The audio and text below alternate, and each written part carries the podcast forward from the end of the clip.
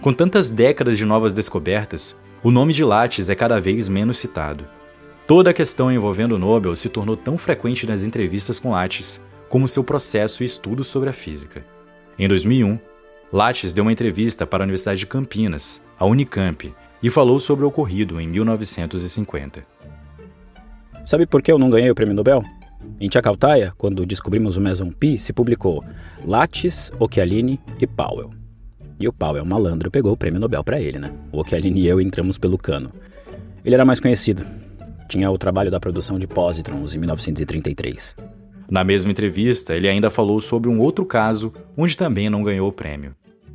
Eugene Garden e eu detectamos o meson artificial alimentando a presunção de retirar do empirismo todas as pesquisas que se relacionassem com a liberação da energia nuclear.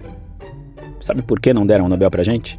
Porque o Garden estava com berilhose, porque ele trabalhou na bomba atômica durante a guerra